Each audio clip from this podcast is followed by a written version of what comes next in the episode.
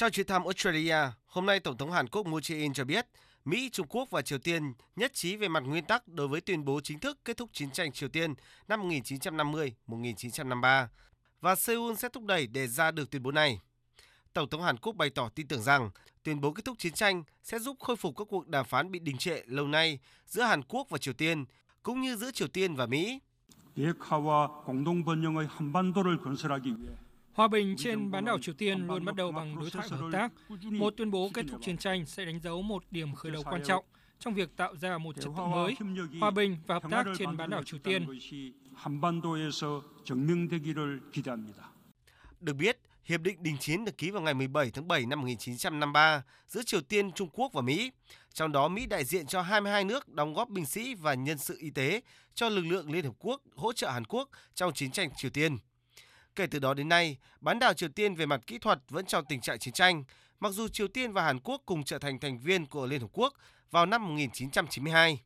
Cũng trong ngày hôm nay, Giám đốc Cơ quan Tình báo Hàn Quốc Park Ji-won cho biết đề xuất của Mỹ về việc cung cấp vaccine COVID-19 cho Bình Nhưỡng cũng có thể là động lực để thúc đẩy Triều Tiên trở lại bàn đàm phán.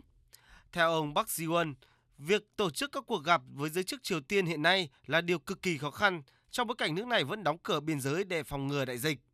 Tuy nhiên, điều này không thể diễn ra vô thời hạn và nếu Mỹ đề xuất một cách táo bạo hơn về việc cung cấp vaccine COVID-19 cho Triều Tiên thì động lực tích cực sẽ được tạo ra. Tuy nhiên, trên thực tế, Triều Tiên đến nay vẫn chưa chấp nhận các hỗ trợ vaccine COVID-19, ngay cả từ cơ chế chia sẻ vaccine COVAX do Liên Hợp Quốc dẫn đầu. Bình Nhưỡng nhiều lần từ chối tiếp nhận vaccine khi cho rằng các lô vaccine cần cho nhiều quốc gia khác trên thế giới đang hứng chịu làn sóng dịch bệnh hoặc vẫn nghi ngại về tính hiệu quả của một số loại vaccine.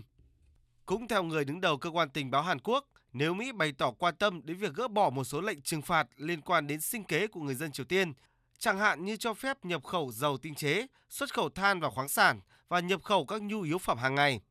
Đó có thể là một sự khởi đầu để nối lại các cuộc đàm phán vì hòa bình trên bán đảo Triều Tiên. Tuy nhiên, ông Park Ji-won cũng thúc giục Triều Tiên nên đáp lại lời kêu gọi đối thoại của các bên liên quan, bao gồm cả việc ra được tuyên bố kết thúc chiến tranh Triều Tiên. Các chính sách thù địch và tiêu chuẩn kép có thể là những nội dung nghị sự đầu tiên giữa các bên nếu quá trình đối thoại diễn ra. Hiện Bộ trưởng Bộ Thống nhất Hàn Quốc Lee In-yung đang rất kỳ vọng vào những điều tích cực có thể xảy ra khi nhận định Triều Tiên thời gian qua không tạo ra căng thẳng quân sự, cũng như việc Hàn Triều mới nối lại đường dây liên lạc. Điều đó cho thấy cơ hội cho cánh cửa đối thoại.